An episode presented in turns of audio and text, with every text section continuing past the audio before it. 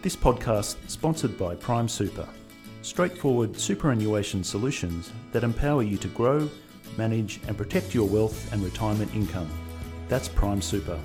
Go to primesuper.com.au to learn more. Also joining us for the conversation is Barossa Village General Manager Matt Kowald, who's one of the residential providers that have used the tool.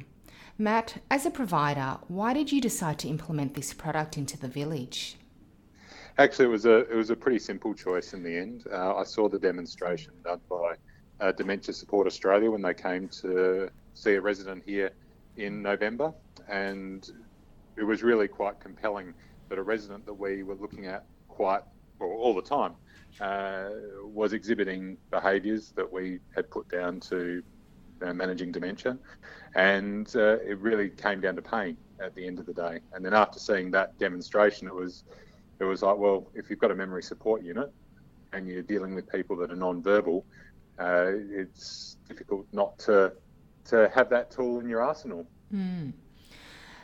So, how have residents reacted to this introduction? So the the residents have been quite used to technology here. We we use iPads uh, quite frequently for um, consultations with medical staff. So they've they've they use iPads, well not personally, but they, they see us using iPads with them on a regular basis. So even people that have quite advanced dementia don't seem to mind um, seeing their face on a screen, uh, which is essentially uh, what what happens most of the time. Uh, sometimes it's the, the picture taken the other way, where they don't they don't see their face on the screen just to get a better picture but they, they don't seem to mind it at all. And families, which are probably the, the, the quality control measure in this this case, they they love the fact that we're investing in a technology which is supporting people that don't have a voice mm. to be able to verbalise what their pain is. Mm. And how has this impacted the nursing staff? So for me, PainChek.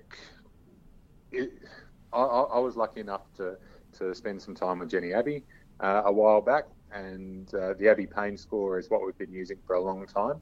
And with a lot of pain scores, people do tend to just tick the boxes, whereas PainChek tends to make people go through the system.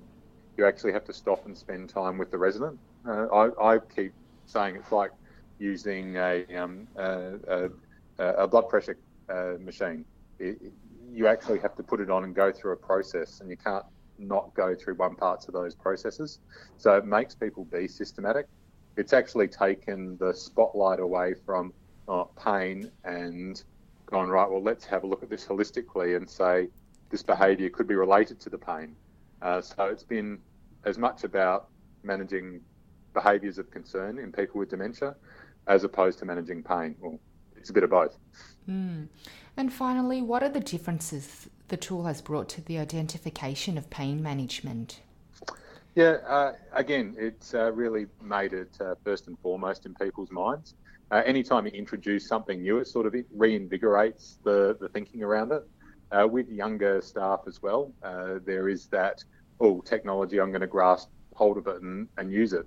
So it, it's given it's given people something else to hold on to around managing pain and also looking at behaviours. It, it's just I think it, it's it's just raised the profile. It's taken it uh, from something that is difficult to quantify to something that, yep, I've got some hard evidence around this, and I can present it to my GP or my geriatrician to say that this is this is the problem and this is how we need to manage it. So it gives the nursing staff more power, which uh, just makes for better clinical decision making. Mm. Well, thank you so much for your time, Matt. Not a problem. Thank you. Thank you.